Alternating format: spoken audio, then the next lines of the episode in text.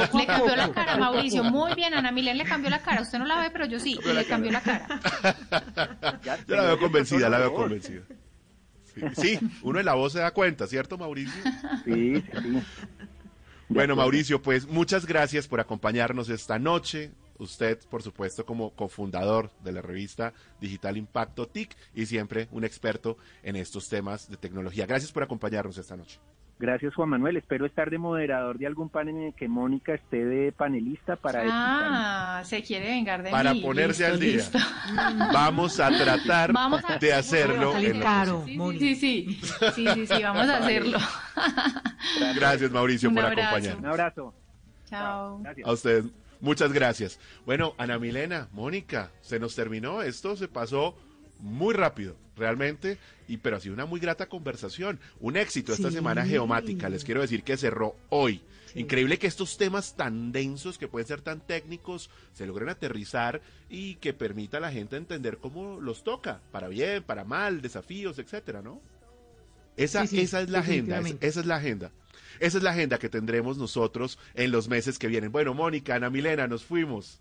Nos fuimos, nos fuimos con buena música, con buena música porque es viernes. Así es. Feliz noche para todos, Así feliz es. fin de semana. Bueno, a ustedes, muchas gracias por haberse conectado con nosotros como siempre. Un feliz fin de semana. Nos vemos el lunes.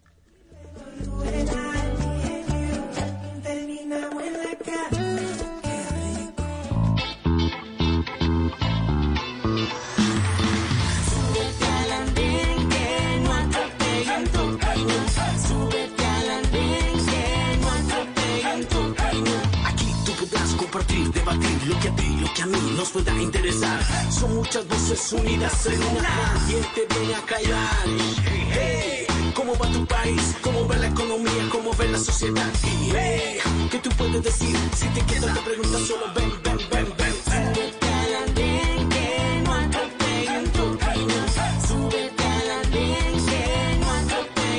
Camino. El Andén, viernes a las 10 de la noche en Blue Radio y bluradio.com. La nueva alternativa. Voces y sonidos de Colombia y el mundo en Blue Radio y bluradio.com. Porque la verdad es de todos.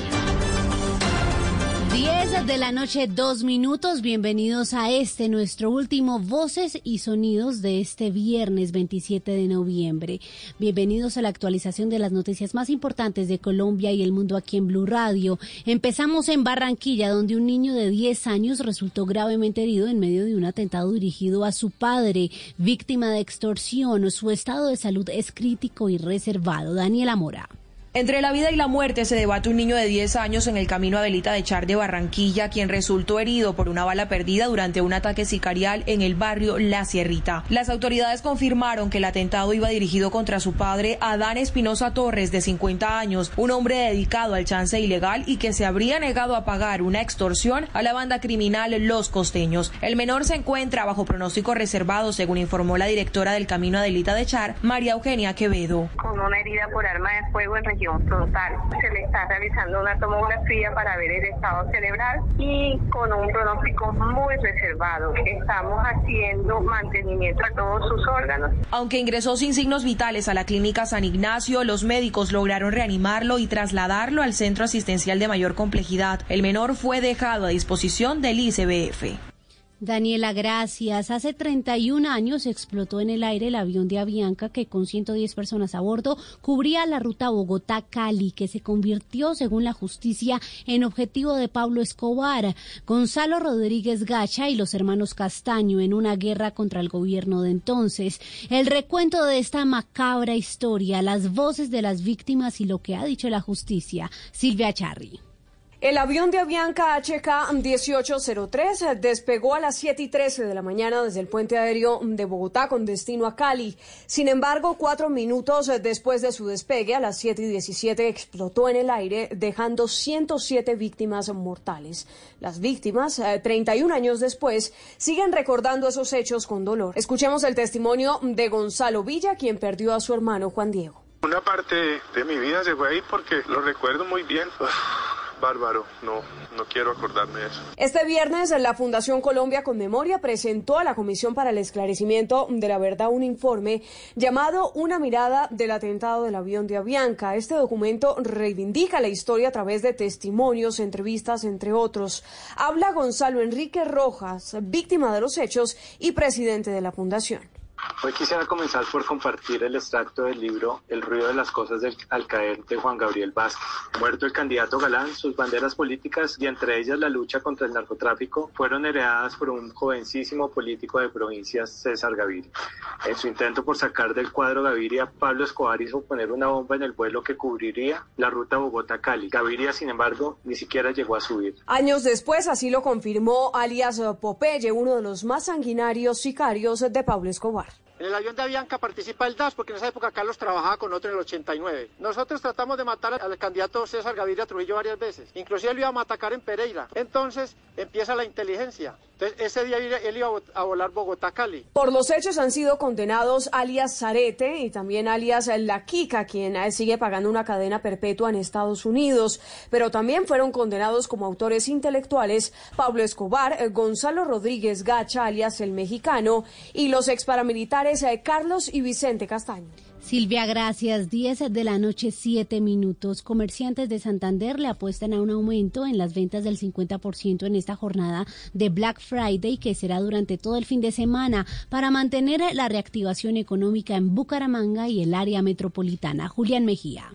Después del tercer día sin IVA que se realizó en todo el país y en el que los comerciantes de Santander lograron aumentar sus ventas en un 80%, ahora buscan mantener la reactivación económica con varias estrategias para el Black Friday durante este viernes y el fin de semana, eso sí, cumpliendo con todos los protocolos de bioseguridad. Alejandro Almeida es el director de FENALCO en Santander. Vamos a tener descuentos hasta el 70% en artículos y prendas seleccionadas para que usted le madruga la Navidad.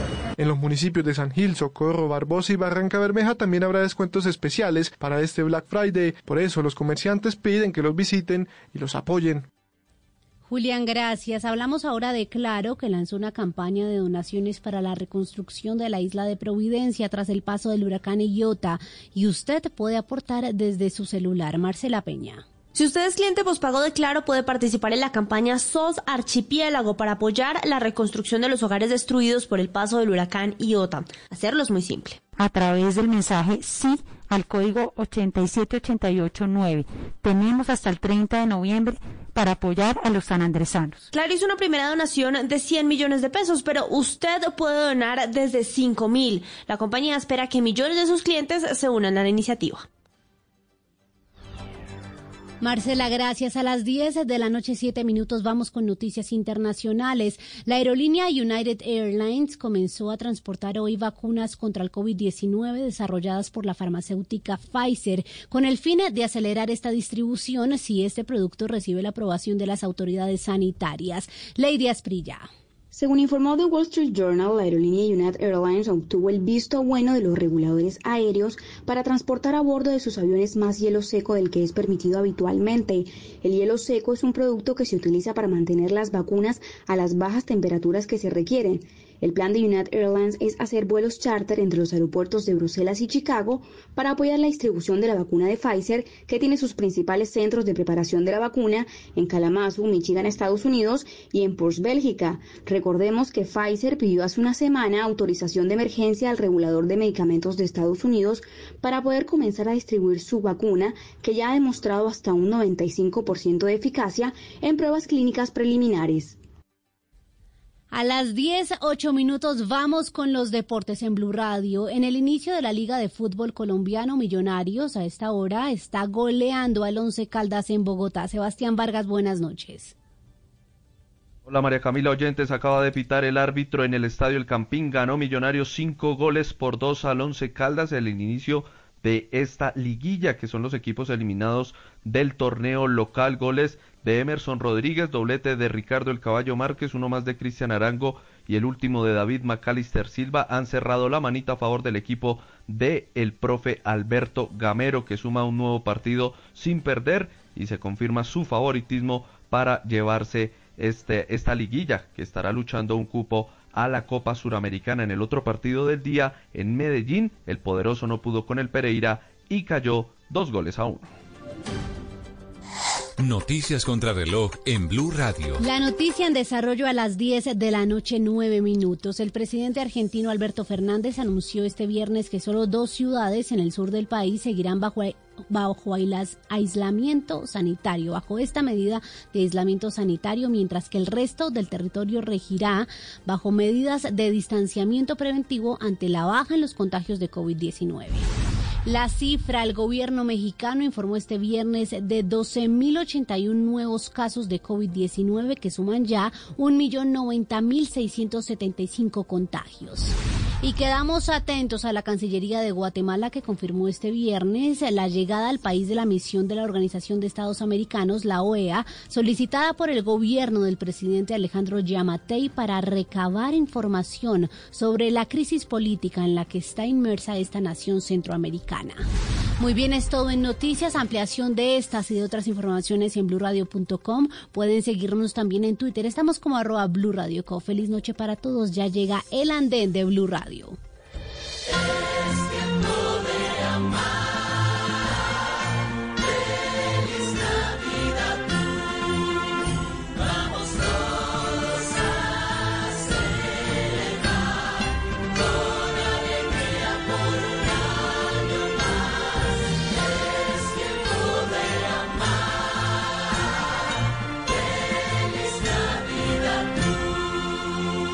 Radio, la nueva alternativa.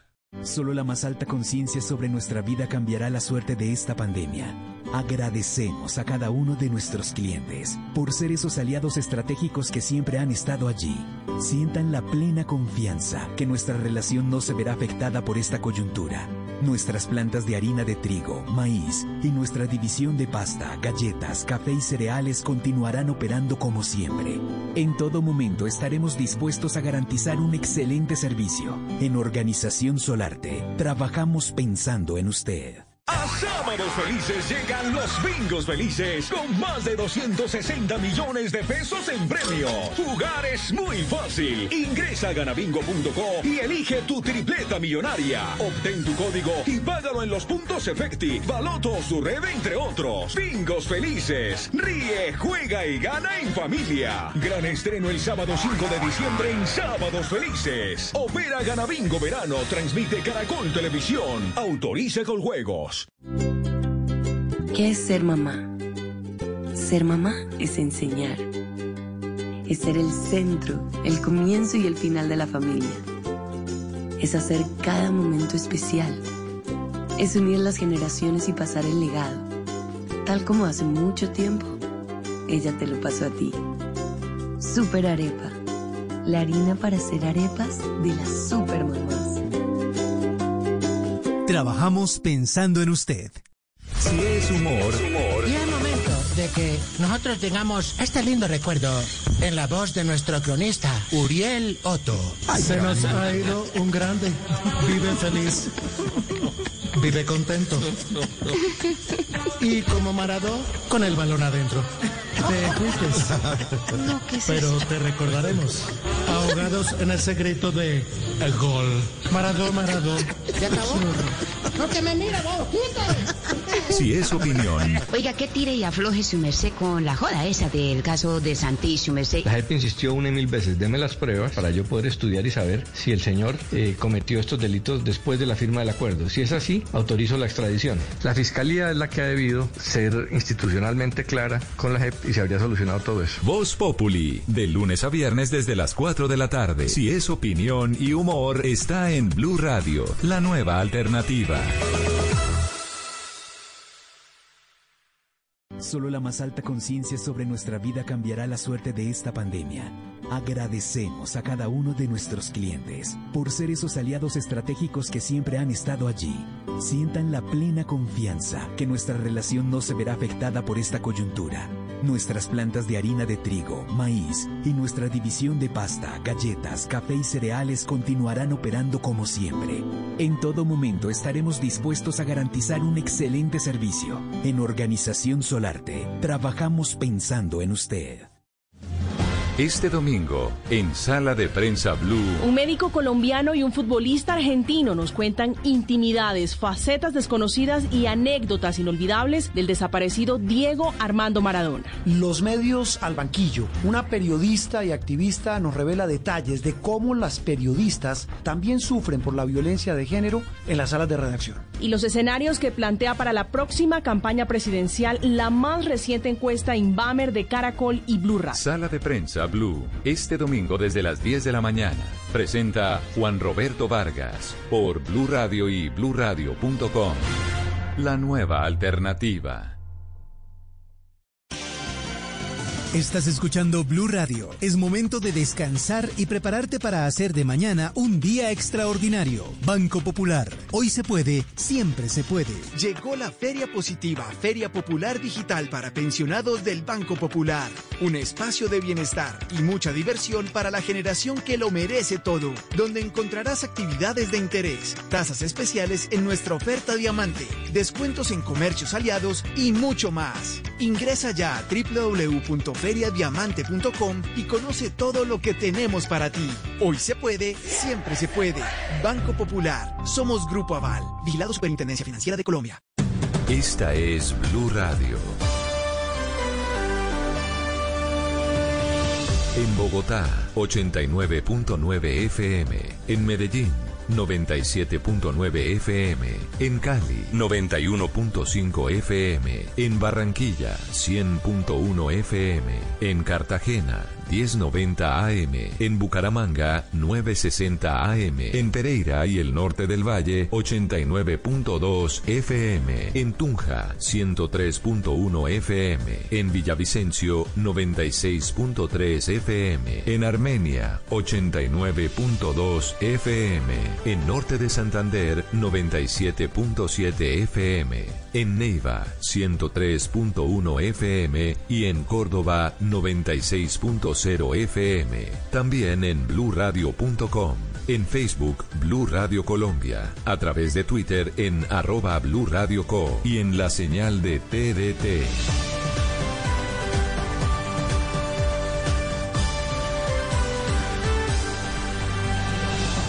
Blue Radio, la nueva alternativa.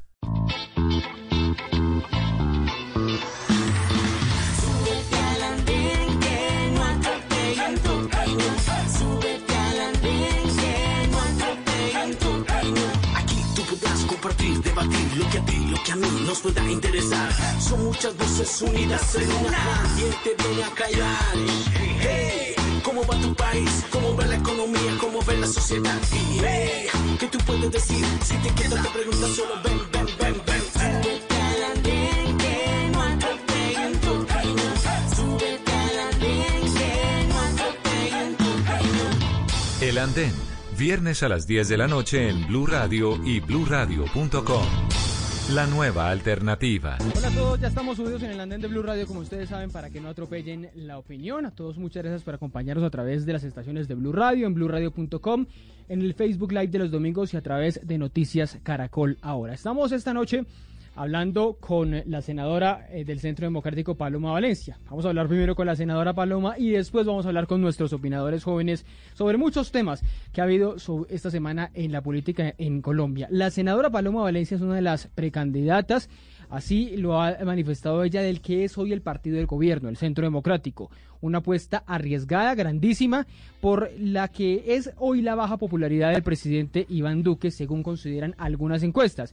Y le digo que es una idea arriesgada, senadora Paloma Valencia, porque el candidato Sergio Fajardo, que ya es candidato, él dice que él dice que no lo iba a hacer, pero ya lo ha manifestado que quiere ser candidato presidencial de nuevo, pues ha dicho que su partido no va a volver a gobernar. Senadora, bienvenida, gracias por subirse al andén, andén esta noche de, de viernes. ¿Tiene razón en algo el, el, el exalcalde, exgobernador Fajardo? Hola, muy buenas noches Ricardo, muy contenta de estar aquí en el andén, bienvenidos eh, y un saludo muy cariñoso a todos los que nos están acompañando. Eh, no, yo diría que no, pues el, el, la política eh, tiene figuras nuevas, el doctor Fajardo ya pertenece a otra generación, una generación que ya ha gobernado, que ya ha hecho, que ya ha participado, ya está llegando a sus 70 años. Yo creo que el cambio generacional en Colombia es imparable y que lo que eh, en esta campaña se va a ver son las propuestas y las ideas de la gente, no, no tanto los partidos ni, ni nada de, de eso. Yo creo que lo que Colombia quiere es escuchar de qué se trata, qué se está proponiendo, cómo se va a mejorar y cómo podemos avanzar y consolidar una Colombia mejor. Senadora, que ya estemos hablando de campañas, que algunos estén diciendo que yo quiero ser candidato, que yo también, que alzo la mano, que hay como 15, 18 candidatos presidenciales o precandidatos, da cuenta de que, de que si, a- si se acabó el gobierno del presidente Duque, se está agotando el, el gobierno actual.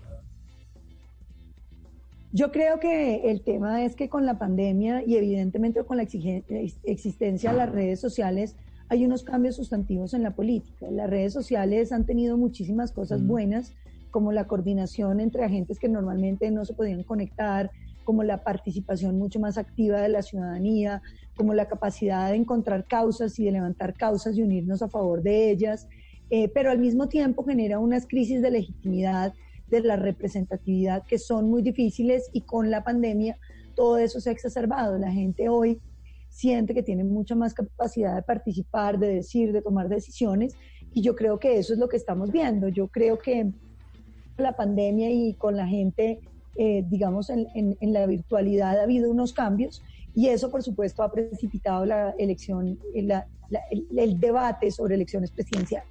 Le, insisto tanto en lo, en lo del gobierno porque quisiera preguntarle, ¿usted se separa en algo hoy a lo del gobierno del presidente Duque pensando en lo que va a ser la, campaña del, 2020 del, del 2022 o lo apoya irrestrictamente o cree que hay que algo por, por mejorar en ese en ese gobierno del que seguramente habrá muchos eh, mucho mucho corte de cuentas por hacerle en esa campaña, en ese debate del, del 22? Hombre, yo creo que hay que acompañar las cosas que son buenas y pedir las cosas que hacen falta. Eh, yo creo que el gobierno del presidente Duque ha sido un gobierno honrado, un gobierno eh, que ha trabajado en bienestar de lo- por el bienestar de los colombianos, que le han tocado cosas muy difíciles como en la pandemia, como ahora el, el huracán en Providencia, en Ujú. San Andrés, eh, y que le ha tocado enfrentar una herencia muy difícil. Eh, pero al mismo tiempo creo que hay muchas cosas, como todo, que pueden mejorar y en las que se tiene que tener, eh, digamos, eh, contundencia, en especial la lucha contra el narcotráfico que está asesinando tantas personas y que es originada en ese mal acuerdo de La Habana, en ese mal ejemplo, em, pero sobre todo hay que pensar en los temas en que la política no es de grandes y drásticos cambios, la política es de construir sobre lo construido y de poder apreciar las cosas que son buenas y sobre las cuales se puede avanzar. Yo creo que en Colombia tenemos que seguir avanzando en temas de educación. Hemos propuesto el bono educativo como una alternativa para que Sí. los padres de familia puedan escoger el colegio de sus hijos, no que a usted le asignen un cupo, eh, porque yo creo, Ricardo y queridos oyentes, que uno de los temas fundamentales eh, que han mostrado los estudios es que lo que más impacta la calidad de la educación es el compromiso de los padres con la educación de los hijos. Y cuando a usted le asignan un cupo y usted no tiene nada que decir, pues su motivación de eh, incentivar, de estar pendiente del colegio disminuye. Yo creo que el sistema de bonos escolares que le dé participación a los padres puede cambiar eh, esa aproximación que tenemos a la educación y sobre todo darnos ocasión de poder avanzar de mejor manera en que los padres eh, puedan, digamos, participar en la toma de decisiones sobre la educación de sus hijos. Es- ese tema me parece muy bueno, incluso lo debatimos aquí una vez, un- una vez con los jóvenes de, del andén, porque hay posiciones eh, que hablan de, de países eh, de Su- como Suecia, como Suiza, donde se ha aplicado justamente el bono, y se le han ido a usted encima, se le han ido a usted encima los, los profes de FECODE porque dicen, bueno, esto es la privatización de la educación, en fin, pero el planteamiento ahí es, ¿no sería mejor, eh, como pasaba con Serpilo Paca, que me acuerdo que era la misma eh, discusión, ¿No, es- mejor mejorar el colegio público para que haya más eh, niños estudiando con buena calidad que llevar a algunos niños a los colegios buenos, a los colegios, como hemos visto en la experiencia de los colegios en concesión, que tienen muy, muy buenas calificaciones? ¿No es mejor mejorar el privado, el público? Yo creo que hay que hacer las dos cosas, porque nosotros necesitamos hacer una gran revolución en la educación y tiene que ser rápido. La revolución de la automatización está a pocos años de llegar, se van a destruir más o menos 200 o 400 millones de trabajos y se van a crear unos 600, eh, que van a estar muy relacionados con la robótica, muy relacionados con la programación de computadores y nosotros tenemos que poner a los jóvenes colombianos a, a tono con lo que está pasando en el mundo para que eh, seamos cabeza en esta revolución y no cola. La educación colombiana viene dando, pública, viene dando unos pésimos resultados. Somos uno de los países con peor inglés en la región, eh, pero no solamente inglés, matemáticas y lenguajes.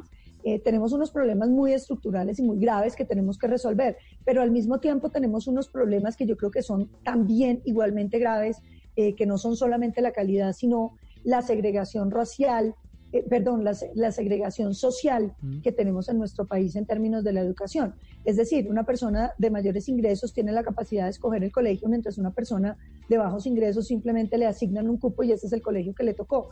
Yo creo que hay que ir rompiendo esa segregación y esa segregación se rompe con programas como Serpilo Paga o con los bonos escolares. Y creo que hay que empoderar a los padres en la educación de los hijos, porque lo que los estudios muestran, Ricardo, es que lo que mejora la educación no es simplemente mejores profesores, ni más salarios, ni más edificios. Lo que mejora la educación es la exigencia que hacen los padres. Pero padres a los que les están dando una educación que prácticamente es como un regalo de caridad, no están empoderados para exigir. Yo creo que en eso tenemos que avanzar y hacer, eh, digamos, un, un gran cambio. Ahora, esto no significa en ningún caso acabar con la educación pública. Sí, esa es la- esa es la educación duda. pública hay que mejorarla y hay que ponerla a competir. Es decir, habrá educación, hay educación pública de muchísima calidad, educación pública de calidad media, hay educación pública regular, hay educación pública mala y hay pésima. La pésima hay que irla eliminando, es decir, los niños que les tocó un, pésimo colegio no tienen por qué estar ahí. Entonces yo creo que el sistema de bonos escolares sobre todo lo que tiene que eh, buscar es que la gente pueda eh, ir buscando colegios mejores. Pero usted sabe la que los, los niños, los niños, qué pena le interrumpa, y los niños cuando, digamos, de un de estrato 1 que terminan estudiando en un colegio de estrato 4, 5, 6, usted sabe que la educación también implica unas cosas eh, eh, adicionales, entonces implica que el uniforme, implica que los útiles escolares, implica que el paseo del niño, que implica que la excursión, en fin, tantas cosas que se ve en los colegios, esas brechas sociales, un niño de estrato 1, sus, sus celulares, sus gustos, sus paseos, todo eso es muy diferente al, al del- niño del estrato 5. ¿Cómo armonizar eso en, en los colegios que quizá va a ser tan difícil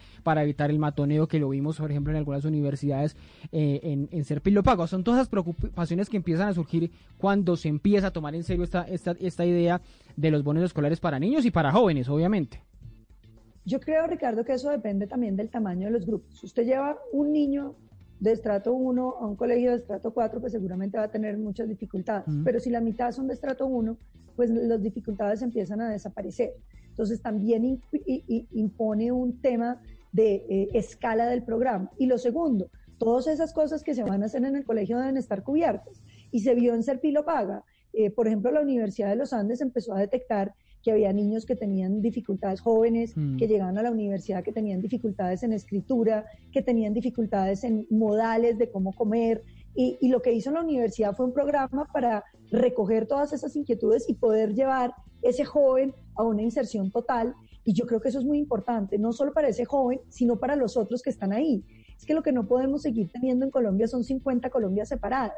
Nosotros necesitamos tener una nación y una nación significa que nos conozcamos, que nos conozcamos, que nos queramos, que queramos compartir y que entendamos las cosas que nos unen eh, son muy distintas a, a las diferencias socioeconómicas, que entre otras cosas eh, pues se, se refuerzan por el tema de que quien tiene buenos ingresos pues tiene buena educación y entonces posteriormente vuelve a tener buenos ingresos. Yo creo que nosotros tenemos que romper esas barreras y yo creo que el bono escolar es una buena entrada para empezar a hacerlo. Por supuesto, defendiendo la educación pública, buscando que también le demos recursos, pero también entendiendo que hay educación pública y privada de pésima calidad que hay que ir eliminando del sistema colombiano. Senadora, hace un año más o menos, un año larguito en campaña, el expresidente Uribe les decía a algunos jóvenes que le estaban eh, chiflando en, un municipio con una marca que ustedes no, le han- les han contado la historia. Y, el, debate se armó sobre por qué los jóvenes eh, cada vez son más antiuribistas o un grupo eh, grande de los jóvenes se considera antiuribista o lejano a una ideología de, de derecha.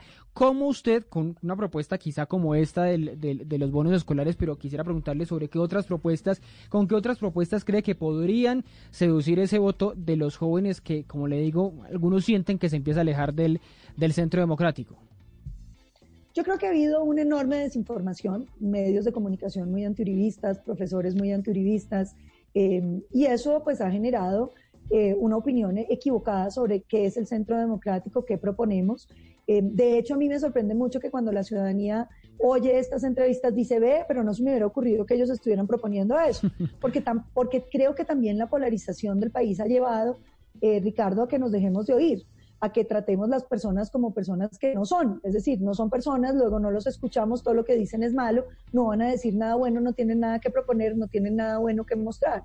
Y yo creo que por el contrario, el uribismo tiene muchísimas cosas que mostrar, es un partido propositivo, es un partido de gente que hace política de opinión en, en su gran mayoría, es un partido de gente muy pensante, muy reflexiva, eh, de gente que tiene buenas ideas y buenas, eh, digamos, apuestas por Colombia.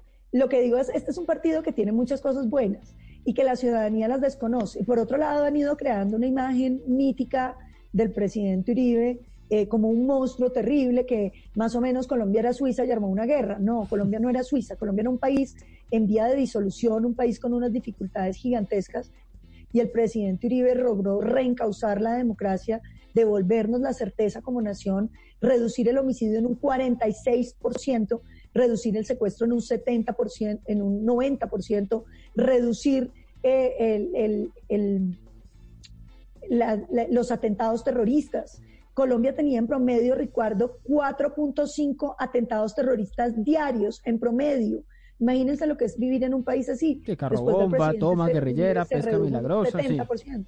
70%. Pero todo ese legado que, que, que muchos vivimos porque, porque vimos toda esa transición, eh, ¿no cree que se está también borrando el uribismo con la presidencia de- de- del, del presidente Iván Duque, con el gobierno actual, que, que ya muchos lo están persiguiendo, percibiendo mucho, lo están viviendo y dicen, este gobierno no me, no me llena, mejor por decirlo en, es- por ponerlo en esas palabras?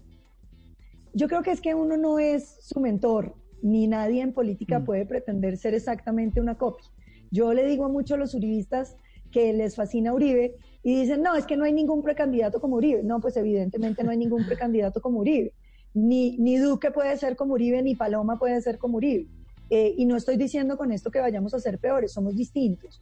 Eh, y entonces aquí lo que hay que pensar es que este es como un mundial de fútbol y la selección uribista tiene una serie de precandidatos y de gente y de congresistas y de ciudadanos eh, como Pablo Holguín, Rafael Nieto, María Fernanda Cabal, eh, Carlos Holmes Trujillo, eh, bueno, una cantidad de nombres eh, en los que cada quien debe empezar a buscar el líder que le guste, las ideas que representen. Y los liderazgos son distintos, Ricardo. Yo creo que eh, parte del tema es que Colombia no puede seguir pensando que uno elige una persona que va a cambiarlo todo. La política cambia la vida de los ciudadanos, pero la cambia también con gradualidad, la cambia con esfuerzo y sobre todo no la cambia solo. Eh, la gente tiene que entender que los grandes cambios necesitan la colaboración de la ciudadanía. Uno no puede sentarse a esperar a que Colombia cambie, la cambiamos entre todos. Es decir, cuando uno vota por una persona, uno lo que está asumiendo es el compromiso de ayudarle a esa persona a que esas ideas que está defendiendo se puedan concretar y que todos vamos a tener que hacer esfuerzo. Un gran país no se construye en cuatro años. Un gran país como el que nos merecemos los colombianos, como el que queremos los colombianos, no se construye en cuatro años, ni en ocho, ni en doce. Se construye con una nación que tenga un proyecto colectivo que le permita mirar al futuro y trabajar por conseguir esas metas. Venga, usted, usted mencionaba ahorita a Pablo Alguín, a María Fernanda Cabal, a Rafael Nieto, a Carlos Holmes Trujillo como, como precandidatos. ¿Le cree definitivamente a Tomás Uribe cuando dice que no va a ser precandidato? Cuando ha dicho, nos dijo aquí en Blue Radio, se lo volvió a decir a la, a la revista Semana, porque se la montaron a todos ustedes, pero a usted le vi memes, como siempre usted sabe que los memes no, no somos exentos a los memes, entonces la mostraban a usted con cara aburrida que porque Tomás Uribe iba a ser candidato, eh, candidato y le iban a quitar esa candidatura a usted. ¿Le, le cree a Tomás Uribe? Vea, lo primero es, si Tomás Uribe quiere ser candidato, bienvenido. Nos ponemos felices. Nadie eh, con sus capacidades, con su eh, talante, con su inteligencia, eh, me parecería extraordinario candidato. Lo acompañaría sin que eh, me duela un pelo de la cabeza, Ricardo. Yo no soy una persona ambiciosa del poder. Yo quiero ser presidente de Colombia. Si los colombianos consideran que yo puedo servir y si puedo hacer cosas para contribuir a que Colombia sea mejor. Pero si no, seré la primera más entusiasta, eh, animadora política de las campañas de otros. Yo eh, creo que el poder es difícil, es duro, es áspero, eh, no es una cosa que uno eh, deba aspirar. Es un honor muy grande al que uno solo debe ver si lo merece en un momento dado, pero es también un enorme esfuerzo, una enorme carga y un enorme sacrificio. Bueno, que lo, que lo diga el presidente Duque, que también le ha tocado una, unas, unas bien, bien complicadas. Oiga, pero usted qué piensa, siendo, pensando en, en Tomás Uribe, pero también en general, qué piensa de los que llaman delfines en la política? Porque salió, salió, por ejemplo, a reclamar Gustavo Petro, el senador Gustavo Petro, a decir es que eh, las herencias y demás, cuando él acaba de poner a su hijo, eh, pues candidato a la gobernación y ahora diputado a la, a la Asamblea en Atlántico. ¿Qué piensa de toda esa eh, herencia que se, que se, que se da en, en la política, que la hemos visto en muchos, en muchos apellidos aquí en Colombia? Ricardo, yo vengo de una familia que ha hecho política. Sí. Yo entré a la política cuando mi papá llevaba más de 20 años retirado de la política. Sin embargo, entonces en muchos sitios dicen soy delfín. Yo heredé, pues nada, el apellido. Eh, eh, porque pues de su legado político, 20 años después en la política no queda absolutamente nada. Em, pero yo creo que hay dos cosas que hay que decir. Primero, es natural que a los hijos les guste hacer lo que hacen los papás.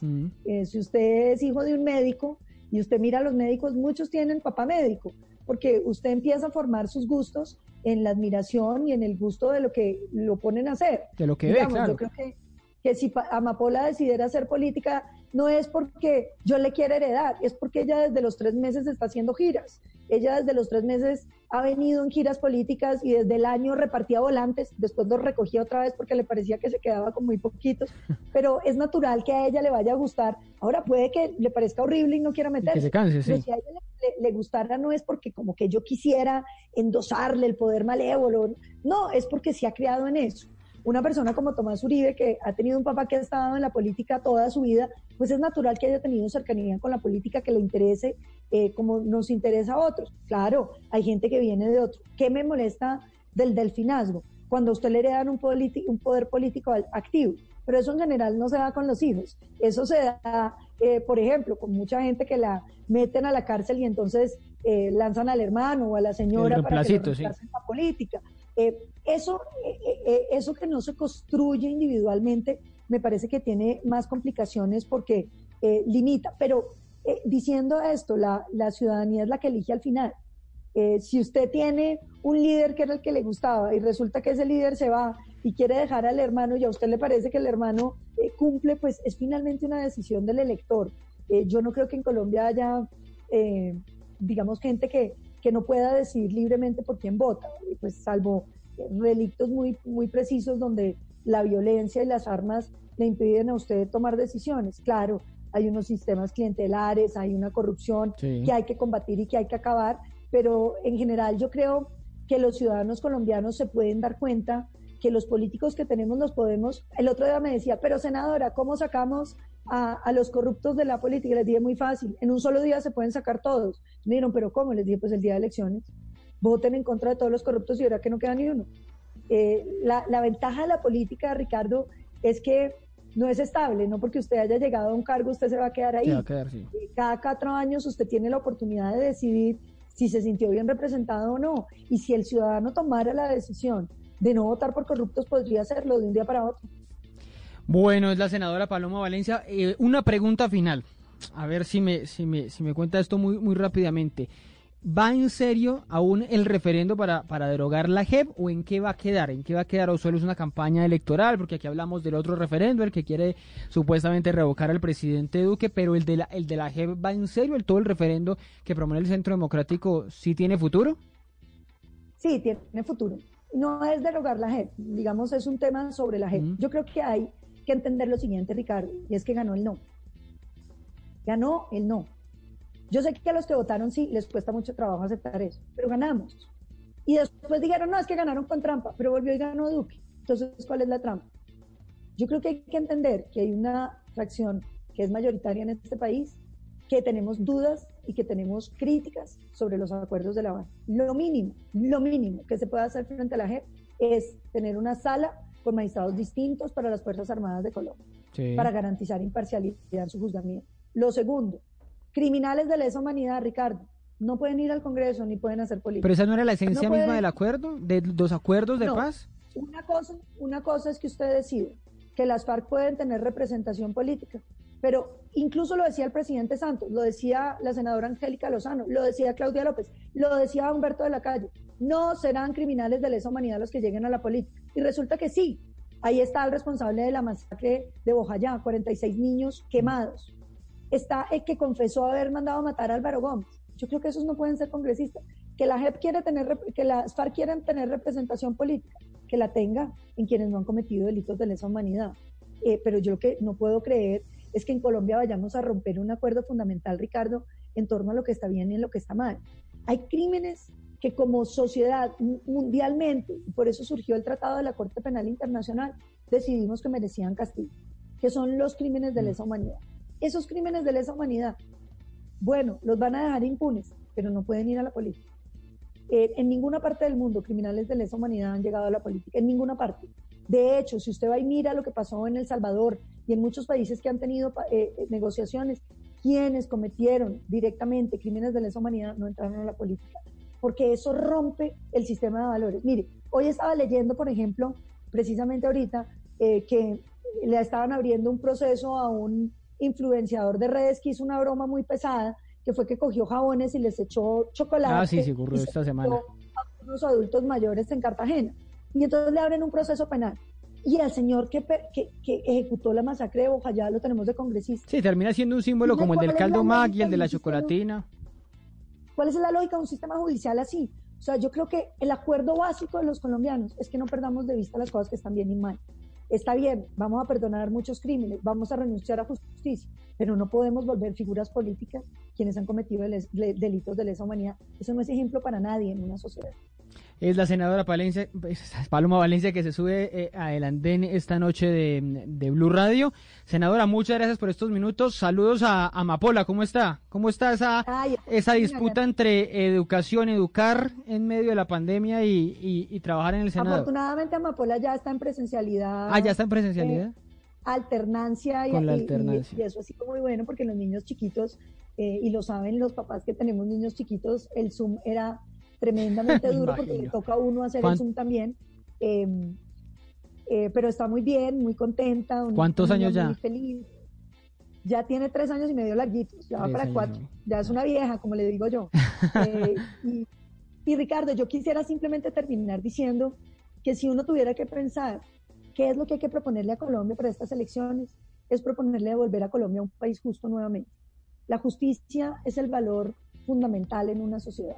Es saber que el que se comporta bien le va bien y quien comete delitos debe ser sancionado. Hagamos una gran reforma a la justicia. Pensemos en llevar a cada municipio el paquete de justicia completo, jueces, policía eh, judicial, fiscales, eh, tengamos brigadas de jueces en el territorio, quitémosle a los grupos armados esa función que se han tomado de administrar justicia, volvamos a, a establecer los valores mínimos de Mm. lo que está bien, lo que está mal en Colombia, volvamos a Sí, sí. creer en que Colombia podemos tener un país justo. Yo creo que el gran clamor de los colombianos hoy es una Colombia más justa. Y dice que, es un- que no es un reto chiquito, ¿no? Porque ya eh, apenas hablamos de la reforma a la justicia que pretende este gobierno, 19 intentos y nunca ha surtido. Vamos a ver si el, si el próximo gobierno pues será, será el que, el que lo logre. Senadora, muchas gracias por estar subida en el andén y feliz noche.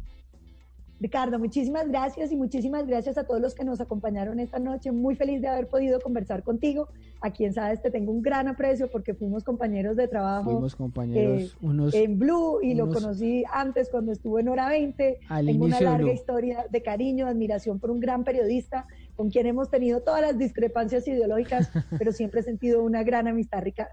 Fuerte abrazo, senadora Paloma Valencia. Muchos, muchos éxitos en, en lo que viene. A ustedes también muchas gracias por acompañarnos en este espacio de la entrevista. Ya viene el debate aquí en el andén para que no atropellen la opinión. Si ustedes los jóvenes no asumen la dirección de su propio país, nadie va a venir a salvárselo, nadie, nadie. Súbete al andén que no atropellen tu opinión.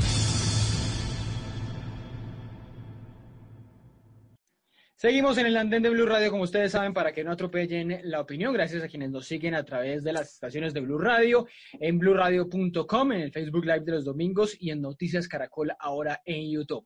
Estaban escuchando ustedes a la senadora Paloma Valencia hablando, bueno, muchas cosas de su candidatura presidencial, de la que ya está empezando a hablar su precandidatura, pero también sobre los delfines. Dice ella, y la escuchaban ustedes, que ella no es ningún delfín o ninguna delfina y da la explicación que siempre dan los, los que tienen apellidos políticos, y es que pues, el médico hace lo que hace su papá, que es ser, ser médico, el político hace lo que hace eh, su papá, que es hacer política, el periodista, de periodismo sí que hay papás eh, periodistas e hijos periodistas. Así que esa es la explicación más fácil sobre lo que está pasando o lo que pasa no- normalmente con muchos delfines en la política de los que seguramente vamos a hablar esta noche, con quienes ustedes ven que ya están subidos en el andén esta noche.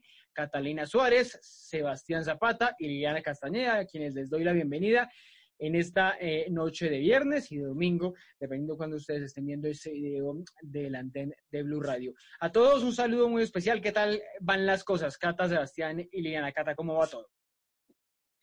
Richie, muy contenta de estar nuevamente acá en el andén. Un saludo muy especial a Sebastián y a Liliana y a todas las personas que se conectan con esto. Pues una semana llena de noticias, Mm, un momento del país, todo. yo creo que muy fuerte, un momento que exige como un poco más de cordura, eh, menos fanatismos políticos. Yo creo que en redes sociales esto es cargado de idolatrías que son innecesarias al momento de ver realmente lo que está pasando en Colombia. Idolatrías, tienen razón, ya que estamos hablando por estos días de Maradona, de ídolos, de supuestos dioses eh, o dioses, de, porque tenía una iglesia maradoniana y pues a cada uno se le respeta su dios, pues, pues eh, aplica también obviamente en, en la política. Conocimos en las últimas horas, ya, ya les preguntó a Sebas y a, y a- Liliana sobre, sobre la, la encuesta, sobre la pregunta del día, pero quiero empezar ahí con Catalina para preguntarles eso que les queremos hacer, la pregunta que les queremos hacer a través a ustedes a través de numeral Andén Blue. ¿Qué futuro les ven? ¿Qué futuro tienen los delfines en las elecciones de 2002, del 2022? Y hablábamos de las candidaturas que presentó la encuesta de Inbamer, que son la de Petro, 26%, la de Bajardo con el 20.5%, la de la vicepresidenta Marta Lucía Ramírez con el 18.7%. Hasta ahí uno diría que no hay delfines. Aparece Juan Manuel Galán con el 7.2%, que uno diría que sí podría ser un delfín por su padre, por el legado de su padre, Humberto de la Calle con el 6.7% y Alejandro Char con el 5.5%, que, digamos, podría ser considerado también un delfín. Paloma Valencia, que le acaban de escuchar a ustedes, no aparece, no registra todavía en las encuestas, no registra todavía en esta encuesta. Cata, Catalina, ¿para dónde van? ¿Qué futuro tienen los delfines en las elecciones que se vienen, en las elecciones del 22? Bueno, pues lo primero que hay que decir es que el tema de los delfines es un tema que siempre quiere todo el mundo volver eh, polémico y sacarle como noticias cuando realmente Colombia es un país eh, eh, es un país en el que eh, el, el- llamado, digamos que el poder del periodismo siempre ha tenido en sus filas a, los herederos de, opinión. Eh, igualmente en la política, esto no es nuevo, hemos visto a Pastrana, hemos visto a los Gaviria, en fin, esto es algo que no pasa nada. Lo que sucede es que realmente creo que eh, ver a Tomás Uribe en una portada de una revista como Semana causó todo tipo de huracán. Digo yo, este, este fue otro tipo de huracán que pasó acá en el país, en el huracán político. Yo creo que primero, eh, Tomás Uribe, en este caso, que fue el que volvió todo esto un revolcón, pues él no tiene ninguna intención de aspirar a la presidencia y nunca los hijos de Álvaro Uribe han hecho parte de.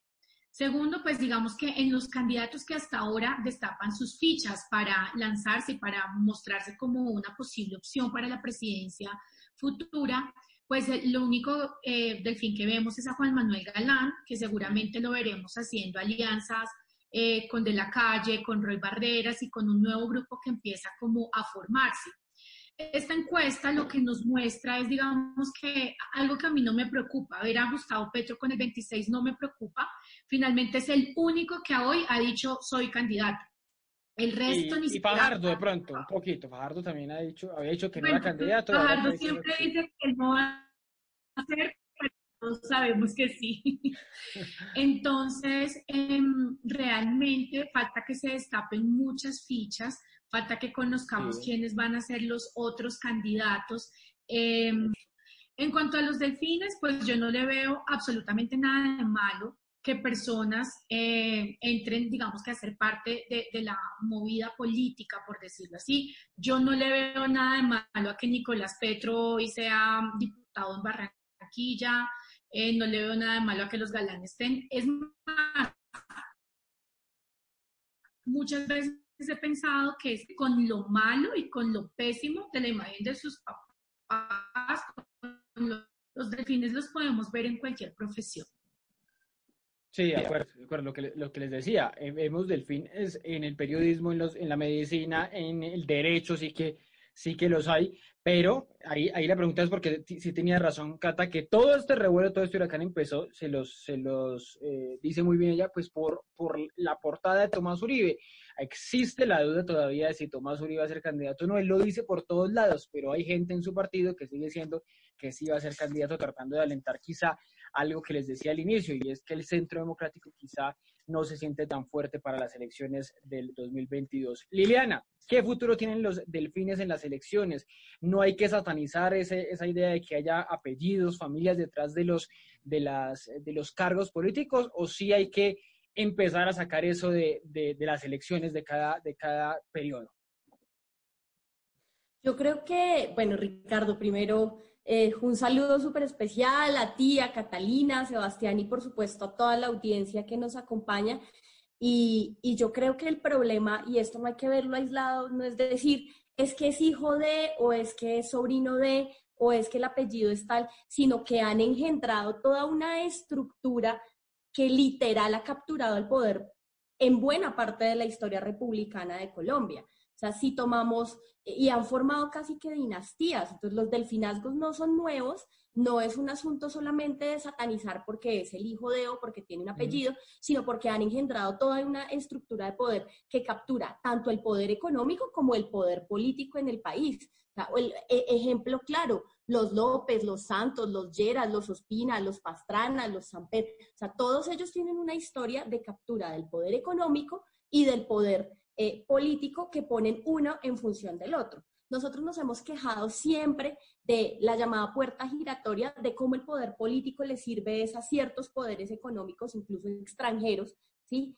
Y, estos delfinazgos son completamente funcionales a esas puertas giratorias. Entre los Ospinas, los Lleras, no solamente tenemos a más de 5 o 10 presidentes en el siglo XX, sino que tenemos a los dueños de grandes empresas que tienen en muchos casos muy buena participación en negocios como los de los servicios públicos, como el del aseo, ¿sí? Incluso, el, eh, incluso en el tema del periodismo, que no está mal siempre que se maneje con responsabilidad sobre la opinión. Insisto, esa puerta giratoria que existe entre el poder político y el poder económico tiene que acabarse o tiene que regularse o tiene que ser transparente también. Entonces el problema no es tanto si es hijo de pobrecito como me satanizan, venga de donde venga, sino cómo eso genera una estructura de verdad que impide que se democratice efectivamente el, el- logro, digamos, de cargos públicos. Eso es muy importante. Y sobre lo de Tomás Uribe, pues yo no he escuchado una sola campaña política que haya arrancado con una frase diferente a yo no estoy pensando en ser candidato. Es. Eso, eso, la negación pareciera ser el requisito primero para lanzarse a una candidatura, cualquiera que ella sea. Sí, como para, como para ambientar. Algunos dicen que se, se ambienta eh, las candidaturas con esos anuncios, a ver cómo, cómo reacciona la gente. Después dicen, muchos de ellos es que eh, tras, tras eh, el cariño del pueblo y me han pedido ser candidato, pues He atendido el llamado de la patria. lo terminan, lo terminan haciendo. Pero, pero es cierto, pero, pero Liliana, ¿dónde hay una mezcla ahí de los, del, del poder político y el económico? Digamos, en el de Tomás eh, Uribe de pronto tiene sus empresas, pero él dice que siempre ha hecho su, su, su eh, crecimiento económico, lo ha hecho por fuera, pero digamos en el caso de los Galán, por ejemplo, ellos siempre han estado en, un trabajo público, de, alguna manera, pues eh, eh, eh, en los otros apellidos que usted mencionaba, los Pastrana también han, han tenido sobre todo es esa, esa vena política. ¿Dónde, ¿Dónde hay ese puente? ¿Usted cree que hay un puente realmente entre lo político y lo, y lo económico en todos esos apellidos que, que usted mencionaba? Es que para ser puente no creo que solamente se necesite ser propietario de grandes grupos económicos, como en el caso de los Lleras, por ejemplo, ¿sí? Sino que también, se, también estamos hablando de nexos con el poder económico de manera de, a manera de agencia, de a qué poderes económicos represento yo, eh, qué poderes, de qué poderes soy vocero, qué poderes me financian, qué poderes eh, y, y, qué- y a qué sectores económicos termino yo eh, dando prelación efectivamente en eh, en cada uno de los gobiernos o en cada una de las campañas o en la vida pública eh, también. Y eso también hay que revisarlo. En, insisto, en gobiernos como los de Pastrana, en gobiernos como, digamos, en, en la trayectoria política de familias como las de los Samper, las de los Ospina, ¿sí? las de los López, y, eso yo creo que también hay, es, es necesario revisarlo, no solamente de qué empresas soy dueño, sino para qué sectores económicos termino efectivamente gobernando.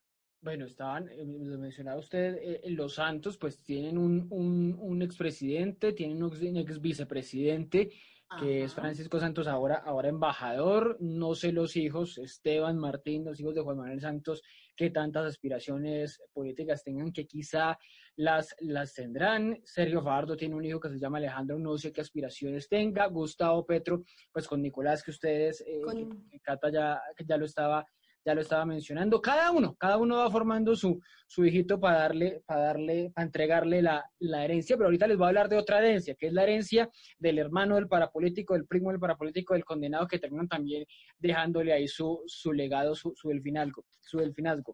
Sebastián, ¿les ve futuro a todos estos, a, a los de ahora? Digamos, este, en este caso está Paloma Valencia por, por la por la familia eh, de Guillermo León Valencia, el ex, el ex presidente, también está Galán, eh, Juan Manuel Galán, y usted empezará a ver la lista de los que vengan después, como les mencionaba, estos que están todavía muy jóvenes. ¿Les ve futuro a esos delfines de hoy y de mañana? Hola Ricardo, un saludo a mis compañeros de panel y a las personas que nos escuchan. Pues según lo, la radiografía pues, de esta última encuesta, que no me parece muy acertada, ¿verdad? Sí. Cuando mira uno el abanico, como serias dudas. Y aparte de eso, ahí faltan figuras importantes. Por ejemplo, seguramente Dilian va a jugar un papel importante en las próximas elecciones, que hay falta. Marta Lucía está reinflada en esa encuesta. Uno ve que, que todos esos votos ni abate. Eh, bueno, ahí hay delfines, pero también hay camaleones, ¿no? Ahí está Roy. Ese, ese es otro, sí. Ese es, sí. Venga, tiene, tiene razón. Voy a hacer aquí una anotación para hablar de la encuesta, un par de datos que, que también me parecen buenos para, para hablar enseguida. Pero hábleme ahí de los camaleones, delfines y otros animales del zoológico. Lagartos. Juan Manuel efectivamente está inflado. Yo no creo que, que alcance eh, esa votación. Y lo de Paloma es irrisorio. O sea, Paloma Valencia, ¿cuántos votos sacó al Senado? ¿Cuántos votos sacó en el Cauca? Pues ella votos no va a tener, ella la arrastra en la lista, que, que yo mm. creo que la lista del Centro Democrático estará floja en el 2022 y Uribe no va. Claro, claro. Creo que los senadores que tienen pasarán a 12, creo. Hace días estuvimos como haciendo el cálculo. Y el tema de los delfines, pues yo creo que hay delfines, hay de delfines, ¿no? O sea, yo me ponía a ver, por ejemplo, la campaña de Petro, lo que decía Petro en Atlántico era vote por Petro. O sea, nunca se hablaba de Nicolás.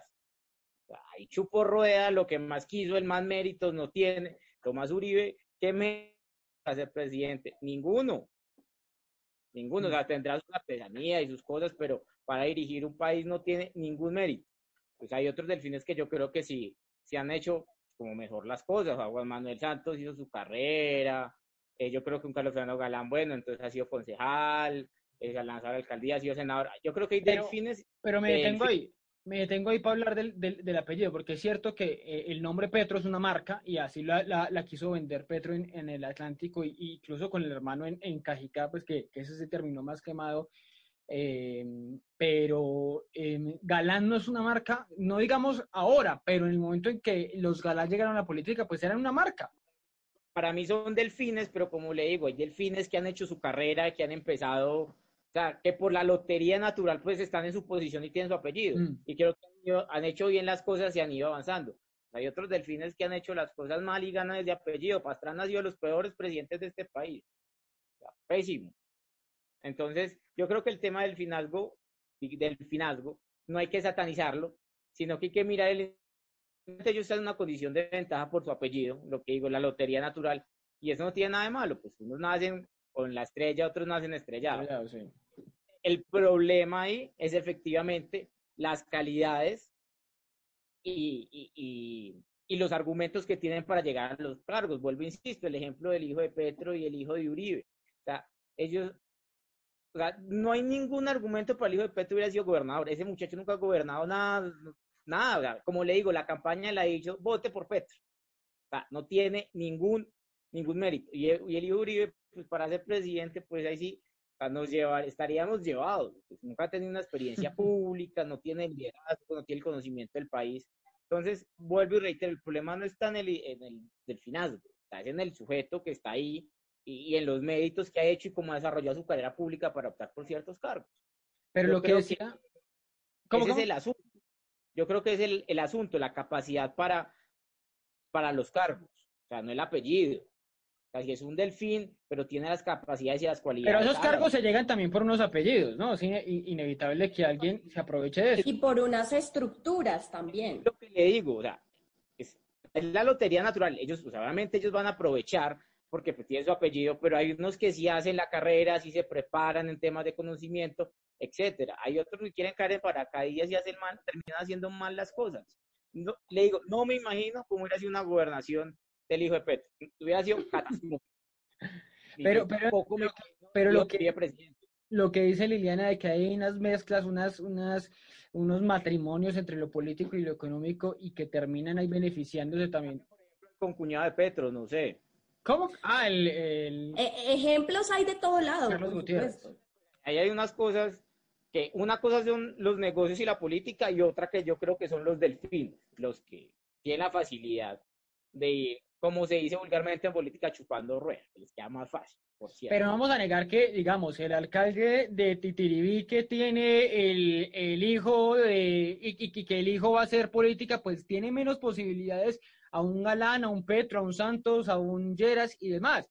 Vuelvo y Es- es- insisto, Ricardo, Eso es muy relativo. es la lotería natural, pero ¿qué hacemos? O sea, el tema está que se prepare, que efectivamente haga las cosas bien, que conozca el territorio, que, que estudie, o sea, eso Yo ahí es el sujeto, no el contexto. Catalina. Yo también quiero decir algo. Y dijo Liliana después. Ricardo, eh, que realmente vimos a un delfín como Juan, como Carlos Fernando Galán aspirar ahorita a la alcaldía de Bogotá y vimos que le gana una Claudia López eh, por las personas que la eligieron, que hoy se deben sentir demasiado engañadas, pero bueno, las que lo eligieron. Y entonces acá estamos viendo una mujer que no viene de una casa Sí. política, ni de un apellido, ni de nada, es una mujer que con su liderazgo, con sus estudios, con su preparación, le gana a un delfín. Y esto lo hemos visto en cantidad de, de ciudades. Precisamente, hablando de, de Nicolás, que yo realmente no, no voy a entrar a decir eh, si Nicolás lo está haciendo bien o mal allá en el Atlántico, pues también, si fuera solo apellido, pues Nicolás habría podido entonces ganar la gobernación, pero vimos que pues no fue así porque pesan otras cosas. Entonces, primero, pues hay que evitar esa satanización de tantos eh, delfines, porque otra cosa, hay políticos, Ricardo, que yo le quiero decir, no tienen el hijo en política, pero se, tienen otra cosa que se llama lo que conocemos como padrinos. Entonces, Sí, hay políticos que solamente impulsan a la persona con la que llevan, no sé, un par de años o la de su movimiento y empiezan a crecer esto y su misma estructura, empiezan a, y, y venden, esto, esto pasa mucho en la izquierda, y empiezan a vender que es que los de las estructuras son otros, las casas de políticos son otros, cuando tienen exactamente lo mismo, generan un movimiento con una estructura en la que no es que cualquiera que esté en la estructura se va a empezar a lanzar, sino que ellos desde su posición muy arriba empiezan a decir, bueno, eh, usted mejor salte del Consejo a la Cámara, usted de la Cámara al Senado, y empiezan a generar esto. Entonces, pues digamos que es muy bonito cuando uno escucha este discurso contra los delfines y estas estructuras políticas Sí. que tanto le gusta repetir a la izquierda, pero yo sí les hago un llamado a que recuerden que ellos tienen estructuras que también de pronto no son apoyados públicamente por grupos económicos, pero también los apoyan, también los apoyan en movimientos, no sé, por ejemplo, ahorita que vamos a empezar a ver todo lo que va a empezar con los taxis, pues usted va a ver que políticos defienden eh, que no entre la modernización de las aplicaciones como gremios, Uber, que- como que otro, porque tienen, claro, estos gremios pero, pero no es porque se les ocurrió y porque quieren hacer una defensa solamente, es porque tienen intereses que pronto el país conocerá. Entonces acá hay que empezar a Mira. quitarle esa satanización a los que son delfines, quitarnos el miedo los que no somos delfines, los que no pertenecemos ni a esos grupos económicos, ni a sus apellidos, ni nada, y entender que acá lo que se necesita y lo que el país está eligiendo es gente con un liderazgo eh, que ya estamos en otro momento y sí se le va a ganar al delfín que sea. O sea, no, es no, no se tiene que llegar a eso. Para cerrar, por ejemplo, eh, yo comparto, perdón, con Sebastián, lo que Sebastián dice de, de personas que de pronto sus familias o sus apellidos eh, han hecho algo y hay unos que son muy preparados. Es más, hay personas que les pesa para mal el, el apellido que llevan porque realmente el pasado del apellido no es muy bueno, como Miguel Uribe Turbay, que su abuelo pues no, no me parece el mejor referente de la política colombiana, pero que él ha tenido distintos cargos y en los distintos cargos se ha desempeñado bien. Entonces también podemos ver que a veces esos apellidos, así como lo pueden hacer karma, llegar a crecer, también son una condena. Sí, sí, es verdad que termina, termina siendo un karma. Yo no veo, por ejemplo, a un hijo del expresidente Pastrana con posibilidades de, de- de prosperar en, en la política, pero también pasa, y pasa mucho en el periodismo, en el periodismo pasa muchísimo, que el papá es muchísimo, mil, diez mil veces más talentoso que el hijo, Ah, sí. que el hijo del fin, y eso sí que ocurre. Yo creo que no hay casi Sí, en, en periodismo creo que no lo hay vemos excepción. No creo que hay El- el excepción. El papá el supera al hijo en todo.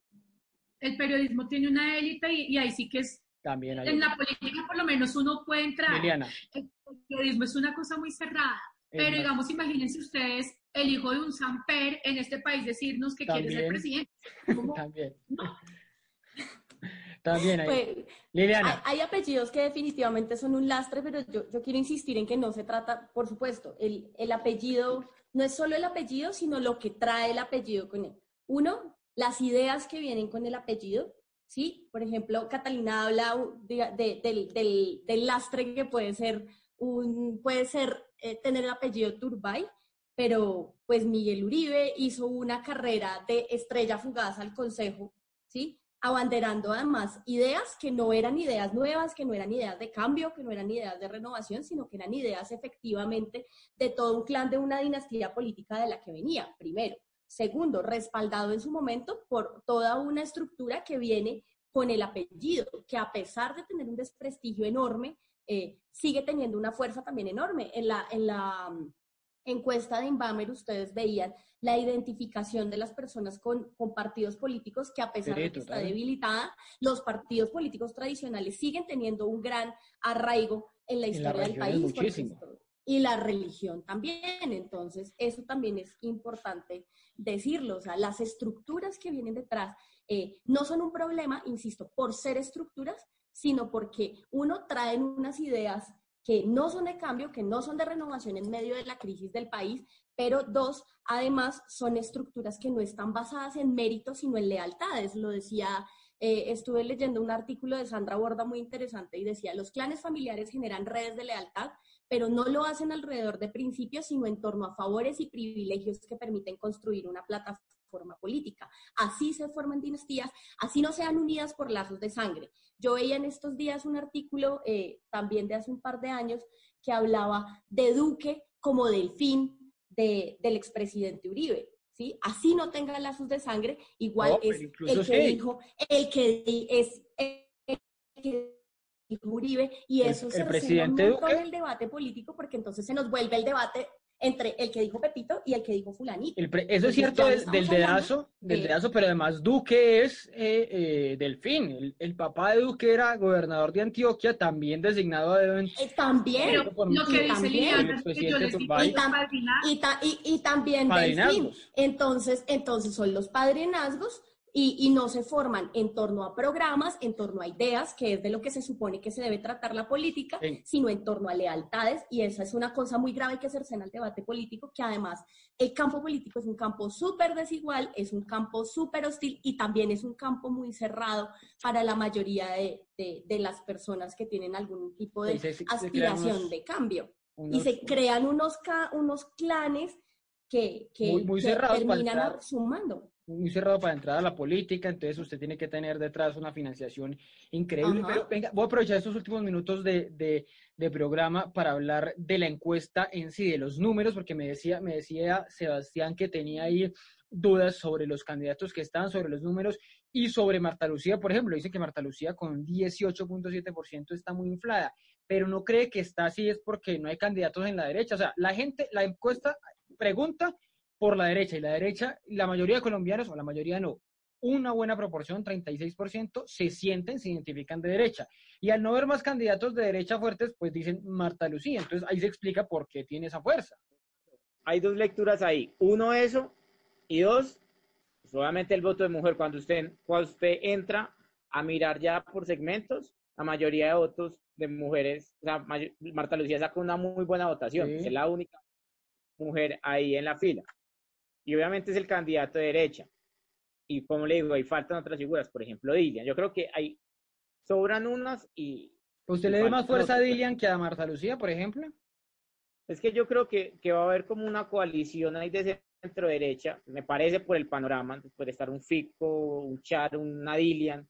Y el tema iría más por ese lado. Hay algo claro, el Centro Democrático no va a poner otra vez presidente. O sea, eso ya el desgaste de Álvaro Uribe y seguramente la estrategia de Uribe va, va a pensar en bajarse más al centro. Sebastián, la encuesta eh, ponía a Duque con un 8% hace cuatro años, esta misma encuesta. Por allá, lejísimos. o sea, yo me acuerdo en diciembre que Duque, en noviembre, Duque tenía como el 8 o el 7%, me acuerdo muy bien. La encuesta y entonces pasa la consulta popular y toda esa vaina, la consulta de la derecha y se dispara. Aquí piense que van a haber cuatro consultas. O sea, es que ya todo el mundo aprendió que las consultas son claves. De Eh, acuerdo. como hace dos años, dos consultas y opacaron el resto.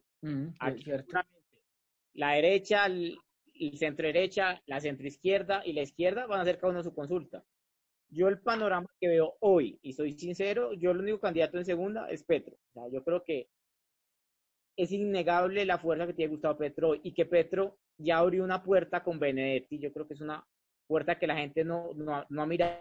No dimensionado. Es que Petro, no ha dimensionado, es que Petro ya va a recibir al político que sea. Él hace cuatro años fue solo, literal. O sea, tenía las estructuras de los movimientos sociales, su estructura política de izquierda. Ya aquí con Petro y lo de Benedetti, que seguramente se le sumará a Roy, el político que sea, Petro lo va a recibir. ¿Por qué? Pues porque sabe, Petro ya sabe que las elecciones se ganan con estructuras, Hmm. se ganan con votos regionales, que van a necesitar Senado. Y el político de región, y el político de región puede ver a Petro fuerte y se, y se monta en el bus de Petro. Yo le no aseguro que el senador del Centro Democrático mañana llama a Gustavo Petro. ¿Será? Dice que le entra, estoy seguro que Petro en media hora le dice bienvenido Pepito Pérez por Twitter.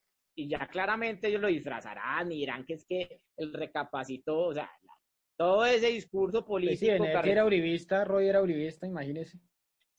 o sea, y hay otros congresistas que ya están pensando eso. ¿Por qué? Porque es que ya la puerta se abrió. Y ahí es donde llega la maquinaria y la estructura. Y entonces ahí es donde llegan los compromisos políticos. Pero Bueno, entonces ahí ¿quién es- también va a llegar la gobernabilidad en cuatro años. ¿Quién ya va a está ser? pensando como presidente. Bueno, si usted dice que Petro ya lo ve en segunda vuelta, ¿a quién lo ve enfrentando a Petro? Eso, esa es la duda que yo tengo. O sea, y ahí soy sincero, yo veo a Fajardo que podría llegar, pero se puede ir dilucidando con un candidato de centro derecha. Fajardo es un man muy tibio y hay que mirar el contexto del país. Acá se viene un escenario de pospandemia, será trabajo, desempleo, el tema de muy brava. inseguridad se está disparando, urbana y rural con las disidencias, cosas en el acuerdo que por voluntad política o por diseño no han cuajado, y el tema de los venezolanos. O sea, esas son tres agendas claras que seguramente un candidato de derecha con, o de centro derecha Voy- con experiencia puede, puede Me- catapultar. me voy Esa es la pregunta, ¿con quién llega Petro? Bueno, ese es un buen punto. Voy despidiendo y preguntarle a Catalina de Liliana rápidamente eso. ¿Coinciden con, con, con Sebastián? ¿Ven a Petro ya en la segunda?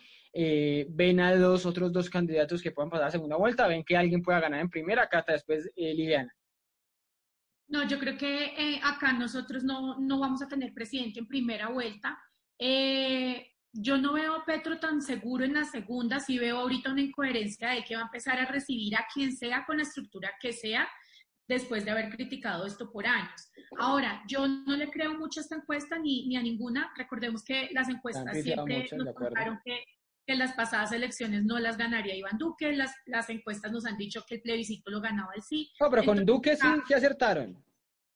Acá hay lo que, no mucho tiempo, porque la encuesta busca también manipular un poco la opinión. Entonces acá lo que yo veo es que eh, creería yo que si, el, pues, que si el próximo presidente no es de derecha, será de centro derecha. Lo bueno de que Petro pase a la segunda es que nos concentremos los colombianos en ver con quién pasa, porque siempre que Asustar. compite Petro va a ganar.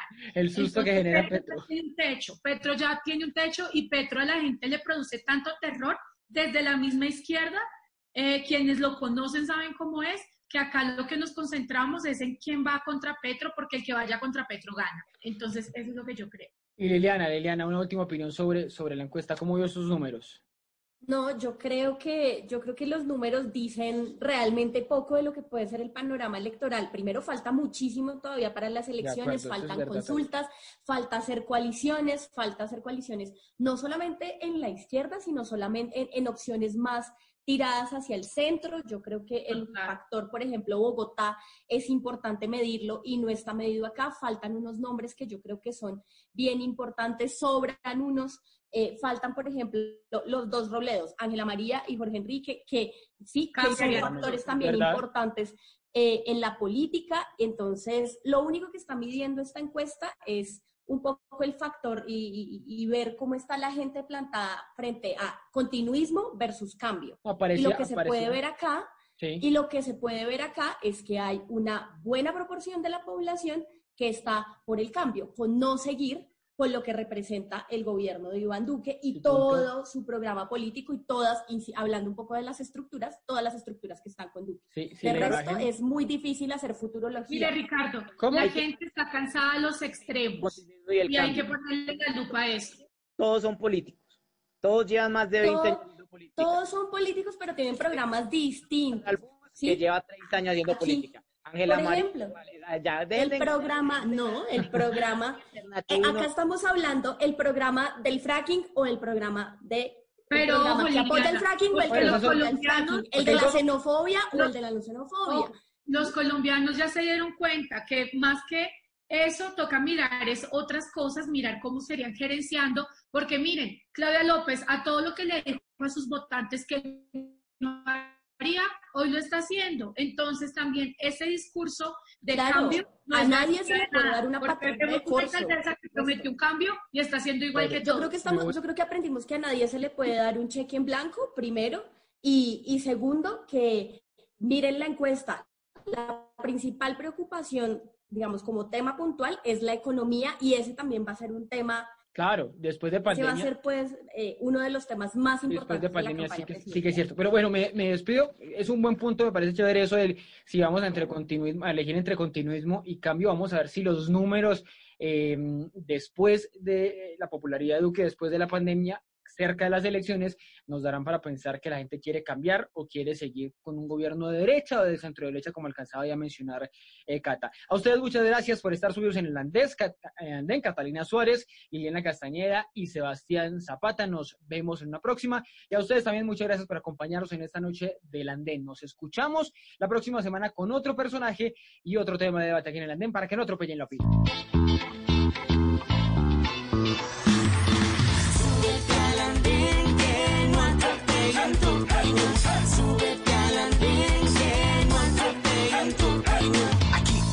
Compartir, debatir lo que a ti, lo que a mí nos pueda interesar. Son muchas voces unidas en una. Nadie te viene a callar. Hey, ¿cómo va tu país? ¿Cómo va la economía? ¿Cómo ve la sociedad? Y hey, ¿qué tú puedes decir? Si te quedas te preguntas solo ven, ven, ven, ven. Súbete al andén que no atropellen tu opinión. Súbete al andén que no atropellen tu opinión. El Andén, viernes a las 10 de la noche en Blue Radio y bluradio.com. La nueva alternativa.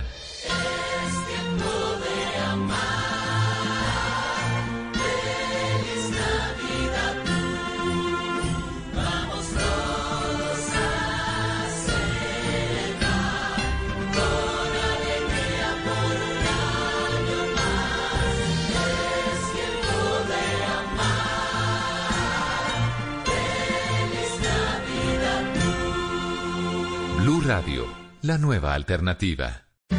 Tu talento podría estar sonando aquí, en la radio. Llegó Crea Sonidos Pacífico. Sé uno de los 20 solistas o grupos que grabarán un álbum musical de hasta 6 canciones, un videoclip y recibirán formación para fortalecer su emprendimiento musical. Ingresa a www.creasonidos.com e inscribe tu canción. Apoya Gobierno Nacional, Impulsa Fundación Barco, Fundación Yuri Buenaventura. Apoya Blue Radio. Durante meses buscamos respuestas sobre lo que nos ha dejado la pandemia. Estamos luchando para poder salir adelante. Hablamos con académicos, científicos, escritores y la gente, expertos en todas las disciplinas, para entender cómo podemos salir adelante en medio de la crisis. Seguir construyendo sobre lo construido. Hay que ayudarle a los jóvenes. El proyecto es Colombia. Al país lo movemos entre todos. Desde esta noche, nuestra edición central de las 7 en Noticias Más información en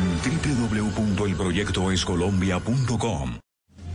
Este domingo, en Sala de Prensa Blue. Un médico colombiano y un futbolista argentino nos cuentan intimidades, facetas desconocidas y anécdotas inolvidables del desaparecido Diego Armando Maradona. Los medios al banquillo. Una periodista y activista nos revela detalles de cómo las periodistas también sufren por la violencia de género en las salas de redacción. Y los escenarios que plantea para la próxima campaña presidencial la más reciente encuesta Inbamer de Caracol y Blue Radio. Sala de Prensa Blue, este domingo desde las 10 de la mañana. Presenta Juan Roberto Vargas por Blue Radio y bluradio.com. La nueva alternativa. Estás escuchando Blue Radio. Es un buen momento para dejar volar tu imaginación con un buen libro o con esa película que tanto querías ver. Es tiempo de cuidarnos y querernos. Banco Popular. Hoy se puede. Siempre se puede. Hoy estás a un clic de elegir tu cuenta ideal. ¿Quieres consultas ilimitadas y sin cuota de manejo? Clic. Enterarte de cualquier movimiento. Clic. ¿Tener retiros ilimitados? Clic. Haz clic en bancopopular.com.co y elige tu cuenta ideal. Banco Popular. Hoy se puede. Siempre se puede. Somos Grupo Aval. Vigilado Superintendencia Financiera de Colombia. Hoy estás a un clic de elegir tu cuenta ideal. ¿Quieres giros gratis? Clic. Cientos de descuentos. Clic. Sin cuota de manejo. Clic. Haz clic en bancopopular.com.co y elige tu cuenta ideal. Banco Popular. Hoy se puede, siempre se puede. Somos Grupo Aval. Vigilado Superintendencia Financiera de Colombia. La resiliencia, esa palabra que tanto hemos escuchado durante la pandemia, puede ser muy útil para ayudarnos a enfrentar situaciones difíciles por el COVID-19. De esto estaremos hablando en Generaciones Blue. Generaciones Blue, este domingo a las 12 del día. Generaciones Blue por Blue Radio y bluradio.com. La nueva alternativa. Esta es Blue Radio. En Bogotá, 89.9 FM. En Medellín, 97.9 FM. En Cali, 91.5 FM. En Barranquilla, 100.1 FM. En Cartagena, 1090 AM. En Bucaramanga, 960 AM. En Pereira y el norte del Valle, 89.2 FM. En Tunja, 103.1 FM. En Villavicencio, 96.3 FM. En Armenia, 89.2 FM. En norte de Santander, 97.7 FM. En Neiva, 103.1 FM. Y en Córdoba, 96.0 FM. También en bluradio.com. En Facebook, Blue Radio Colombia. A través de Twitter en arroba Blue Radio Co. Y en la señal de TDT.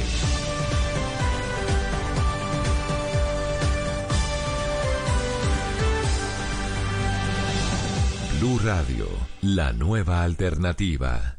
Amigos, familia, algo para compartir. Lo único que falta es la música. Aquí está Blue Música, fin de semana en Blue Radio y bluradio.com, la nueva alternativa.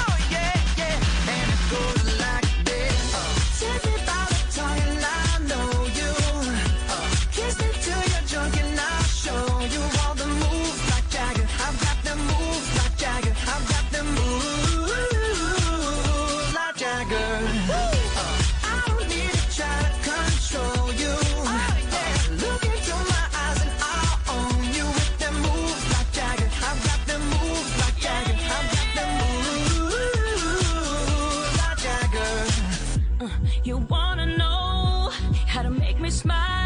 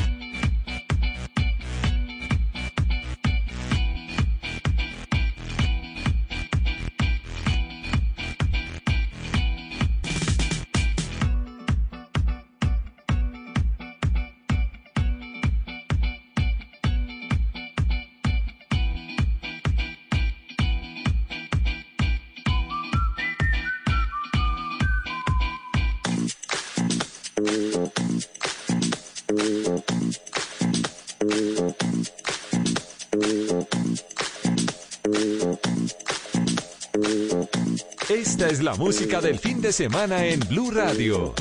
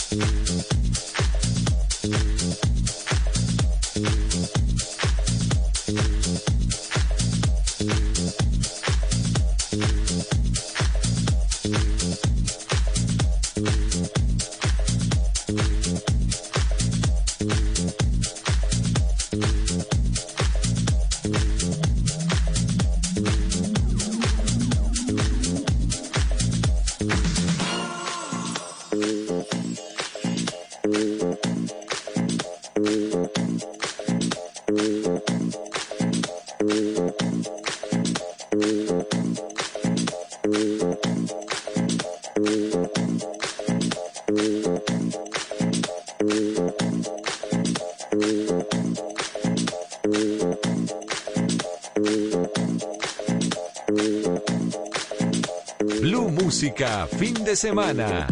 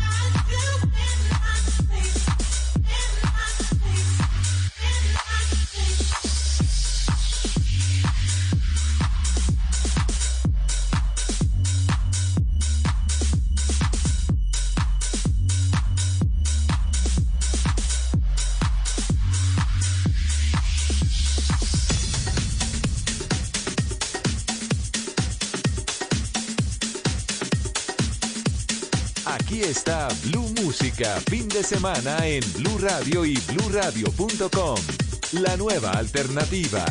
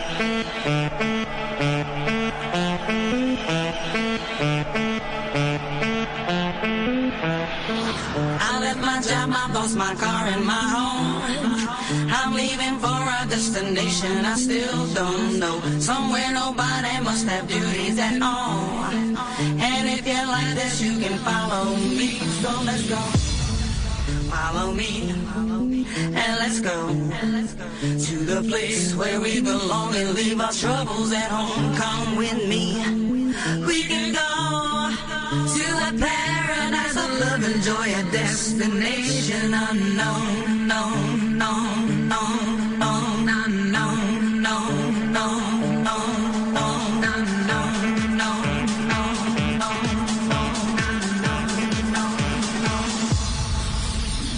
Destination unknown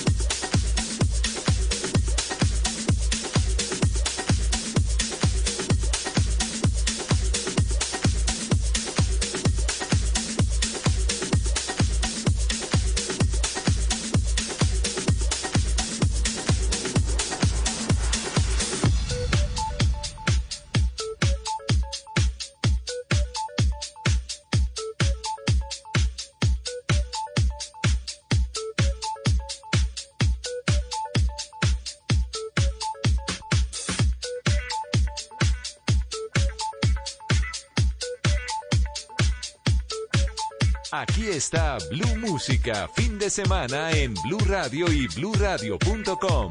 La nueva alternativa.